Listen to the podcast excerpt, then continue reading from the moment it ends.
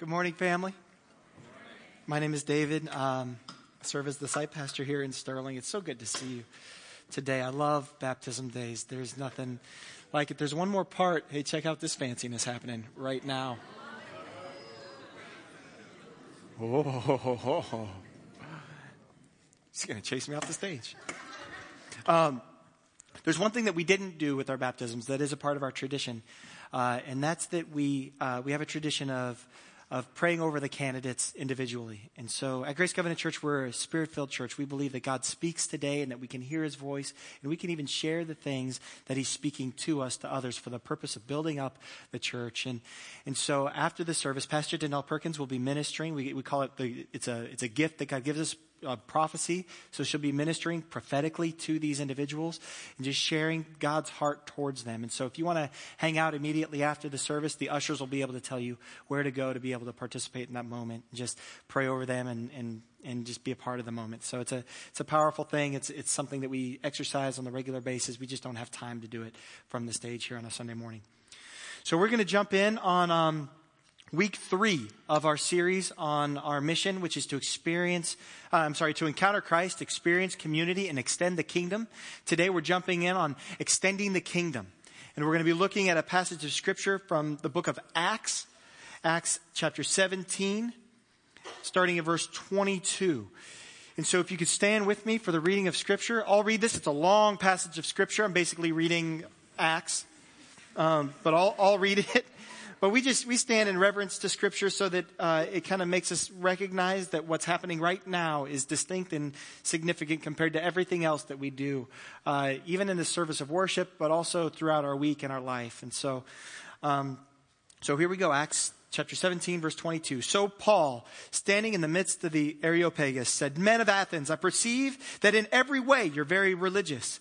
For as I passed along and observed the objects of your worship, I found also an altar with this inscription, To the unknown God. What therefore you worship as unknown, this I proclaim to you, the God who made the world and everything in it, being the Lord of heaven and earth, does not live in temples made by man nor is he served by human hands as though he needs, needed anything, since he himself gives to all mankind life and breath and everything. And he made from one man every nation of mankind to live on the face of the earth, having determined the allotted periods and the boundaries of their dwelling place, that they should seek God and perhaps feel their way toward him and find him. Yet he is not actually far from each one of us. For in him we live and move and have our being, even as, as even some of your own poets have said, for we are indeed his offspring. Being then God's offspring, we ought not think that the divine being is like gold or silver or stone, an image formed by, by the art and the imagination of man. The times of ignorance God overlooked, but now he commands all people everywhere to repent because he has fixed a day on which he will judge the world in righteousness by a man whom he appointed. And of this he has given assurance to all by raising him from the dead. This is God's word to us. Father, help us today. To, to catch your heart for the nations. To catch your heart for people who we don't know even yet to catch your heart for those who we know but we have not yet loved. In Jesus' name, amen. You may be seated.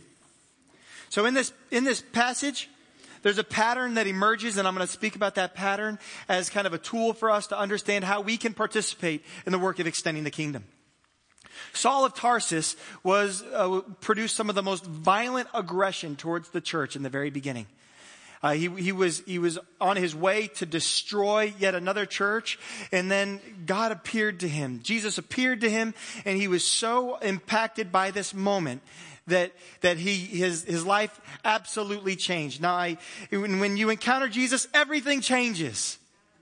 I realized uh, we're going to use the letter E today, and I was like, oh, that could have been the first point, but it's not. It's just a sub point. When you encounter Jesus, everything changes. Your perspective about why things happen and how things happen changes. Your understanding and your appreciation for good things and bad things changes. The way that you understand yourself changes. The way that you understand your job changes. The way you understand your boss changes. Everything changes. There's nothing that doesn't or nothing that shouldn't change as we encounter Jesus for who he really is. You tracking? And so Saul of Tarsus has this encounter with Jesus and he starts to go by his name Paul because he's going to start reaching, he's going to start reaching a different people group. He has this encounter with Jesus and all of a sudden where he just thought of his people and he thought of his people a certain way, God expands his vision, enlarges his vision to begin to understand that God's heart is bigger than just what he had seen. It was bigger and his vision enlarged and he started to see the nations and he started to see these other people and that sent him on these journeys, these missionary journeys that he went on and they're tracked through the book of Acts. And a lot of the letters that he wrote were as a result of these missionary journeys and they were written, um, the books of the Bible were written to people in jail while he was in jail because of the trips that he was on. You tracking? So not only did he get out of his comfort zone, he got out of his comfort zone, went after people and nations that he didn't know and he previously hadn't cared about, wasn't concerned about, and in doing so, that ended up putting him in jail. We're not talking much about the jail. I just want to show you how large, how much his vision enlarged because of the gospel. And I just want to ask this question. Are you willing to ask God to enlarge your vision today? Just are you even willing to ask God to enlarge it? I'm not saying, are you going to go to the nations today? I'm not saying, are we going, are we going to, to minister to the Taliban after the service or, you know, to ISIS? Guys, I chartered a jet. And after this service, we're jumping in and we're flying to the Middle East and we're going to preach the gospel on the street. Who's with me, right? That's not what's happening. But what I'm doing is I'm asking you if you're willing to enlarge your vision. If you're willing to ask God to enlarge your vision. I believe that one of the reasons many people become dissatisfied with church is because they make it all about themselves. And that's wrong in a whole lot of ways. Because it's not about you. that was offensive, but I said it with a smile. it's not about you. It's not about me. Say, it's not about me. Church is not about me. Christianity's not about me. Extending the kingdom is not about me. That was a tough one. You did well. I was like, that's a lot of words. Extending the kingdom. So it's not about us. What it is, it's all about Jesus. About who he is and understanding who he is. And then when we understand who he is, then we, then we begin to fit into it. Then all of a sudden our life has a why. I'm working on a, on a project with my classmates on, on studying atheism and secularism. And there's this common answer that comes up that we've got science, so we don't need, we don't need God anymore. People needed God when we didn't have science and we weren't able to understand things. Well, that's cool, but uh, like uh, the Red Sea, for example, in, in um, 2014, the Washington Post wrote this article and said, "We know how the Red Sea parted." These winds came, these special winds can come, and this can happen scientifically, but wind did it. God didn't do it. Okay, let's talk about the timing of these winds. Can we, you know, you don't want to give God timing? Because like, He's in charge of the high and the low pressure systems you know, you want to get into string theory or something, he's in charge of the butterfly that flapped his wings in Japan. That move those particles, that move those particles, that move those particles, that move the low pressure system, that move the high pressure system, that caused the wind to come at just the, the, the time that they cried out to God and asked him to do a thing. So I don't, but what science can't answer is the why. What science cannot answer is the why. But his vision enlarged, and I would ask you to enlarge your vision. Psalm 2:8 says, Ask, and I'll give the nations to you. Have you prayed for God for more than a promotion? Have you prayed for God for more than a raise? Have you prayed and asked God for the nations? I mean, that's a leap, isn't it? Like, whoa, how about my neighbor? Let's start with our neighbor. Have we prayed and asked God for our neighbor? I will tell you that praying for the nations is something that we do in this house because we love and care for the nations. And the nations are in this community. And we want to reach the nations. The nations matter to us because they matter to God. If it wasn't for God, I'd probably pretty much only care about myself and, and my immediate family, the ones in my house. But because of God, I've got a heart, and, and Grace Covenant Church has a heart for the nations. One of the motivating factors is to help to establish a church that looks like heaven. And that means we can't just be like me and we can't just be like you. We've, we need all of us together. It is a beautiful thing from out here. It is a beautiful thing from where I'm standing. You don't get to appreciate it, but I'm like, man, we got people from every kind of walk of life. Right? You know, you know, Pastor Danelle's like, I'm wearing college gear because it's college, you know, Sunday in Chantilly. I'm like, we, we do that because it's Sunday. like, because we had to get dressed. right? Like, I had to put something on to go to church. So, like, I just, is what I'm doing. but we got all kinds of different people from all kinds of different backgrounds, and I love that about us.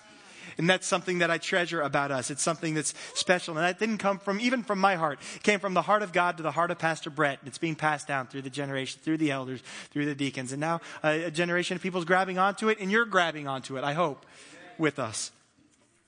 God seems to love prayers for increase. In First Chronicles chapter four, there's this there's this um, genealogy going, and so and so and so and so and so and so, and then in verse ten it says, "Now Jabez called on the God of Israel, saying, "Oh, that you would bless me indeed and enlarge my border, and that your hand might be with me, and that you would keep me from harm, so that it wouldn't pain me." And God granted him what he requested. He cried out to God and said, "Expand my territory." enlarge my heart. And God seems to love prayers like that. To say, God, make me bigger than I currently am. And He'll be pleased to do so for, for His purpose to be accomplished in the earth through you. Now He knows the difference between a prayer that is for your own benefit and a prayer that is for the benefit of other people. You might be able to trick me. You might be able to trick your small group leader. You might be able to trick yourself, but you're not going to trick God in this. And so he knows. And so the scariest thing that could happen is you don't deal with your heart when he talks to you about it, and you keep asking for it, and then you get what you were asking for.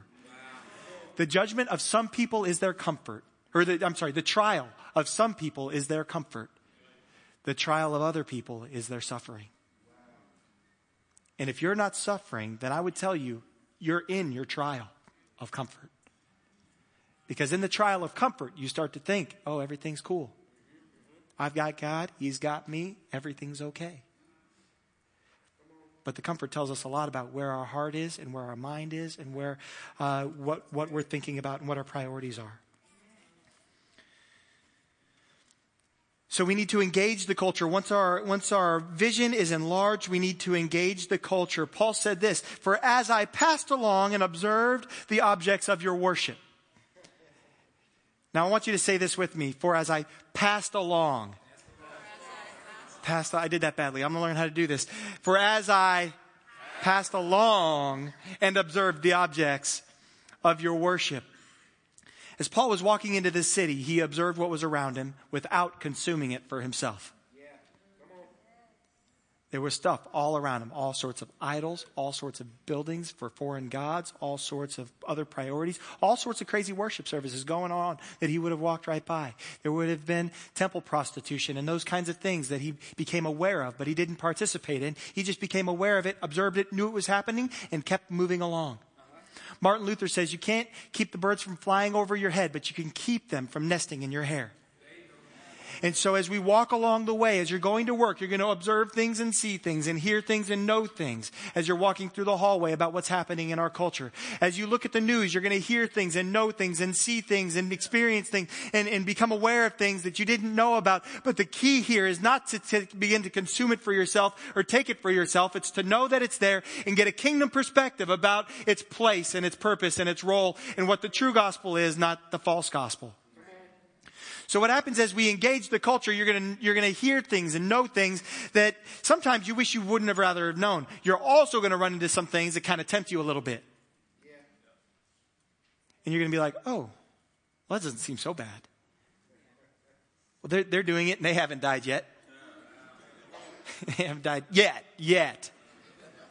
They seem to be doing really well. Proverbs has a lot to say about people who seem to be doing well in their wickedness in this lifetime. It doesn't talk as much about what they should be doing as much as what you should be doing with that feeling. So jump into Proverbs for your five for five this week. What do you see when you drive to work? What are the values of our region? Not in a snarky, weird kind of like, look at those people worshiping false gods. I'm so much better. I worship the false god of my own pride. and how well I follow Jesus. Those guys. I just shot myself. That zinged me. I was just like, whew. As I passed along, I observed these things. He didn't, now here's what's cool. He didn't, he didn't disregard their values and religious icons. He leveraged them. He says, he says, as I passed along, I observed these things. In verse 23, he says that I was looking at them and one was to an unknown God. He knew what was going on. He was aware of what was happening. And he's like, he's like, I saw this one that really stuck out to me. And we'll have a conversation about that in just a minute. He didn't just disregard the arts. He even used, and he used quotes from their poets to help teach them the gospel. He's like, one of your own poets is saying this. Does he agree with the poet? Does he, does he feel good about what the poet is saying? Or did he, no, he just acknowledged what the poet was saying and acknowledged the little seed of truth that he could use to leverage the platform of the gospel in that community. There is always a platform that exists for the gospel to be taught on. Every single time. There's always a place. There's in, in culture, there's always a place in values that you can come in and you can say, here's a value of the gospel. And I can, you can open up a conversation about who Jesus is through that. Sometimes it takes time, it takes relationship. I'm not saying you come up and just punch somebody in the mouth with the gospel and be like, hey, I see you doing that incorrectly. Pow, here's truth. I tried that. It's not very effective. I'm not physically punching someone, but you're tracking. So, do you know what the poets of our day are saying? Or do you know what the messages are? There's a song called Havana. Havana Unana, right? It's a, it's a song about missions. It's a song about missions. Half her heart. Half her heart is in Havana. She can't even live where she's at because she knows that she belongs in Havana. That's not really the meaning of the song. But I know the feeling of having half your heart somewhere else because God has called you to those people and God broken your heart for somebody and you got to get the gospel to them and you got to introduce them to truth and you got to demonstrate compassion. I know what it feels like to leave your heart somewhere because you desperately need to see them come to Jesus. It's not a song about coming to Jesus. Just in case you were wondering, Ed Sheeran wrote a song about Jesus called Perfect. It's actually about his bride. It's about the bride of Christ, It's about the church. It's not that either. but people who know the song lyrics are like, nah, nah. You're lucky I didn't get to number three on the billboards. I couldn't find a way to redeem that one, except for to say all have sinned and fallen short of the glory of God. That was, that's all I got. that's all I got from number three. Don't look it up. You don't need to. You don't need, there's some things you don't need to be aware of. Just for, let's just clarify something real quick. Some things you just don't even gotta know. You just gotta pass on by. Right? Like, you know what's happening. And just, just be okay knowing that you don't know what exactly is happening. All right. Whew, okay. He says, therefore, what you worship in ignorance, this I proclaim to you. Family, we need to be able to exhort with conviction. We need to see the culture, understand the culture, pray for wisdom about the culture, understanding about the culture, and then when the opportunity presents itself, and it will, you need to speak with conviction about what you know to be the truth. In order to speak with conviction about the truth, you need to seek out the truth. So as we're walking through and we're observing the culture, that's not where our heart's meditation is. Uh, we're not going to go just become complete students of the culture. We need to become students of God, students of God's word, students of God's purpose, so that when we walk through, we just get the understanding on, on, on, the, on the go as we're walking. You tracking? And so where our heart's orientation needs to be, where the meditation of our heart needs to remain is on Christ and his kingdom. It needs to be on his word. Okay, so we're engaging the culture, but our heart is meditating on, on Christ. And as we do that, we'll be able to speak with conviction. Paul came with this message. He's like, you got this unknown God? I know who he is. He's got a name. And he, and then he also has this message. He says, all people, every nation are equally created in God's image. All are deeply loved by God. All have sinned and called to repent. Um, and God's ability to redeem is demonstrated through the resurrection of Jesus. All of that in Acts 17. What's the message that God's putting in your heart to speak the truth to our culture? Have you asked God for a message yet? Maybe that's just a part of the enlarging of your heart that needs to happen. Because sometimes we can think so much about what we're hoping for and what we're praying for and what we're expecting that, that we forget that we're supposed to be carriers of a message to others. And when we share this message, we need to do so with compassion and grace and humility.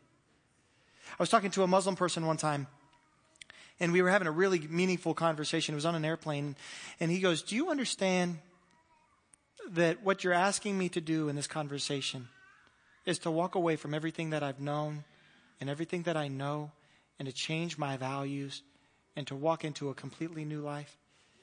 And I didn't quite understand it at that point. He goes, Imagine I was persuading you to become a Muslim and telling you to walk away from everything that you know, everything that you've experienced, everybody you've related to. That was a really humbling moment for me. Now, the reason we had that part of the conversation is because Christ was stirring his heart and he was counting the cost. He's like, oh, Jesus is more than I thought he was. There's more to him than I realized. There's more to him than, than I even dared to hope. So he's wrestling with it. And that's why we had that part of the conversation. And so, but that's why we need to share this message with absolute truth. And, and, and we can't apologize for the truth, but we can do so. We can share this truth with compassion. And I'm not saying, well, I said exhort, and he said, I proclaim to you. Now, he was in the Areopagus, so he's standing here. He's basically defending his case. He's on trial. right? So he was preaching everywhere else and people are like, hey, he's bringing a foreign God into here. Let's put him up here. We need to see if this guy's legit. And so he's, he's proclaiming this good news because he's speaking to a group of people. What I'm asking you to do is just to engage in a conversation. What I'm asking you to do is to speak what God has put on your heart and to do so with tenderness and love and kindness. If you know that somebody, I mean, what about this Tide packet eating thing. Have you seen this? You want to know what's going on in the culture? People are eating Tide packets because gushers aren't enough of a rush. Right? It's, it's ridiculous. It's stupid. But how ridiculous is the person who doesn't say, hey, dummy, don't do it? Right? Like sometimes we just let people go on eating Tide packets.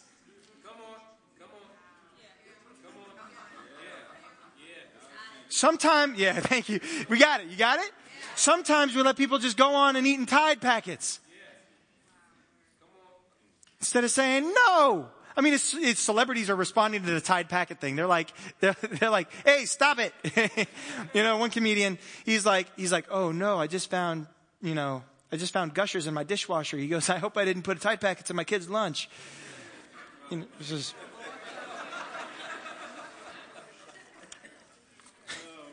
It was, he was a joke. He was being funny. That's not what we're talking about. We're talking about. so here's the thing with the message the message, the, the, the messenger should align with the message. Now, I'm not saying that, so if your message is I'm perfect, good luck with that.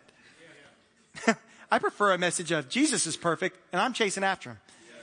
And I'm being perfected. I'm learning to walk with him. I'm not better than you, but in some ways, because of what Jesus has done in my life, I am a little bit better off than you. Not better off like financially and everything. That would take explaining, I guess. If I say yes and I nod my head no, which one do you believe? No? On the count of three, I'm going to I'm going to hit a slide and I want you to say the color of the word. Are you ready? One, two, three.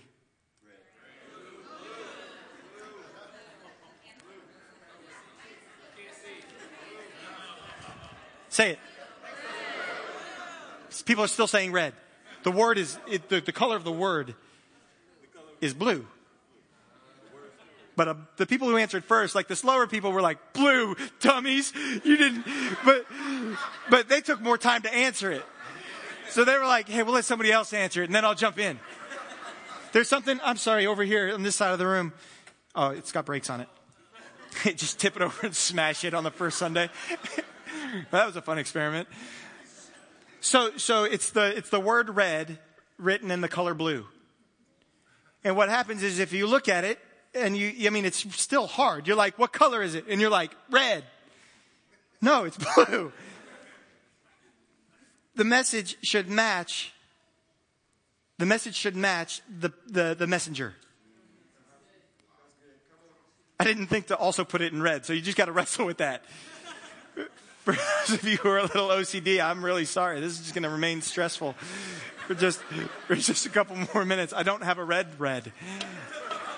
We just have the blue one.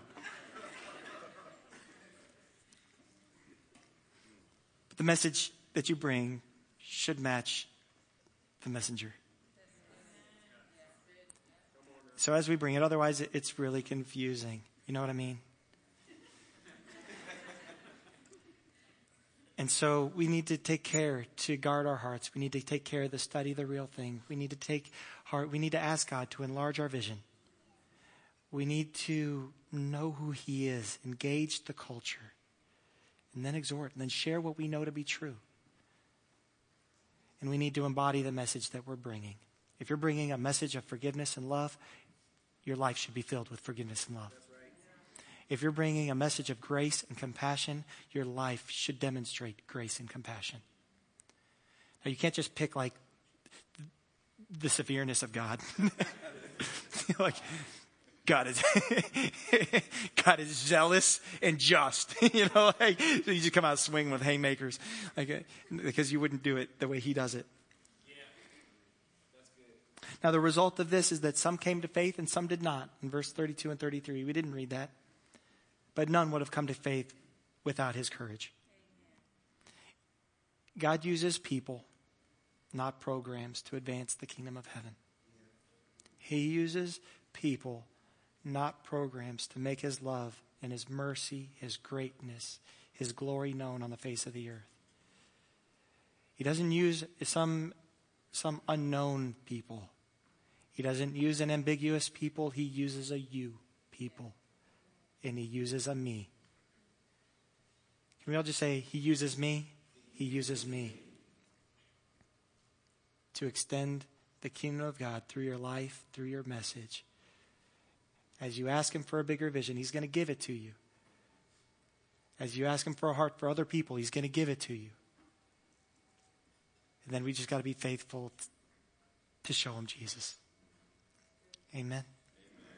Now, what's cool is that I love the way that, that God speaks to us is he's like, he's like, how, if you had any question, like, how do you know that Paul ended the message by saying, you know how I know this is going to happen?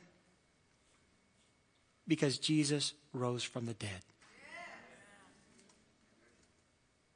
Everybody else who's always, who, who's, who's ever, who's ever died, stayed dead. Jesus rose from the dead conquered sin and death. And what we believe is that any man who's in Jesus, we talked about this all the way at the beginning. If any man is in Christ, he's a new creation. The old is gone and the new has come. Our old life is gone, our new life is here. The death that we once deserved because of our rebellion against God uh, is, is, is been paid in full, and we receive the blessings and the mercies of God instead of the judgment. Father, in the name of Jesus, we love you. We thank you for enlarging our vision. Actually, tell you what, could you, can you, if you want God to enlarge your vision, if you've been kind of living in your own circle and you need God to enlarge your vision, can you raise your hand with me? We're going to pray. We're going to ask God all together, God, enlarge our vision. So, Father, in the name of Jesus, I ask that you would enlarge our vision. Help us to see beyond ourselves and our immediate circumstance. God, we ask that you would enlarge our territory, enlarge the boundaries of our heart and of our mind, enlarge the boundaries of our resources, enlarge the boundaries of our responsibilities, enlarge the boundaries of our, of our love and our heart's cry. God, I ask that you would put communities and nations on our hearts. And not just the distant ones that we, that we don't, we can't do anything about. Put the nations that are here on our hearts and let us burn with a passion to see them come to the knowledge of you. Enlarge our territory, God. Stir our hearts with your vision for this, for, for this community, for our culture, for our country, and for other nations beyond those, beyond these boundaries.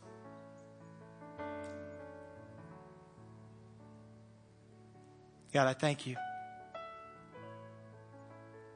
for your faithfulness to enlarge our boundaries, to enlarge our thinking, and to advance your kingdom in Jesus' name. Now, if there's anybody here who's, you know, through the baptisms and through this message and through offering, through everything that's happened today, if, if you're like, man, I, I need to surrender my life to Jesus. Either I've been running from him and it's time to return, or, or, you know, he's been calling your name for a long time and you're finally ready to surrender. Can you raise your hand? And I just want to pray with you as well. That's great. That's awesome.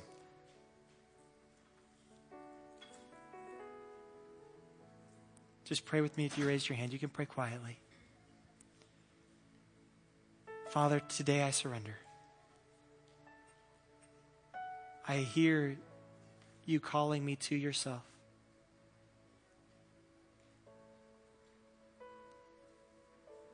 Here I am.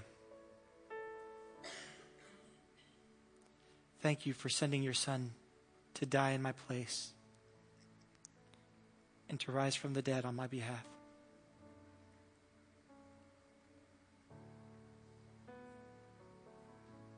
I receive the forgiveness that's made available through his sacrifice and through your love. I receive the gift of eternal life. I receive the gift of your Holy Spirit. I receive the gift of your love and your graciousness. I ask that you would give me the courage to follow you, the courage to obey you, the courage to turn from the things that I know to be sin. In Jesus' name.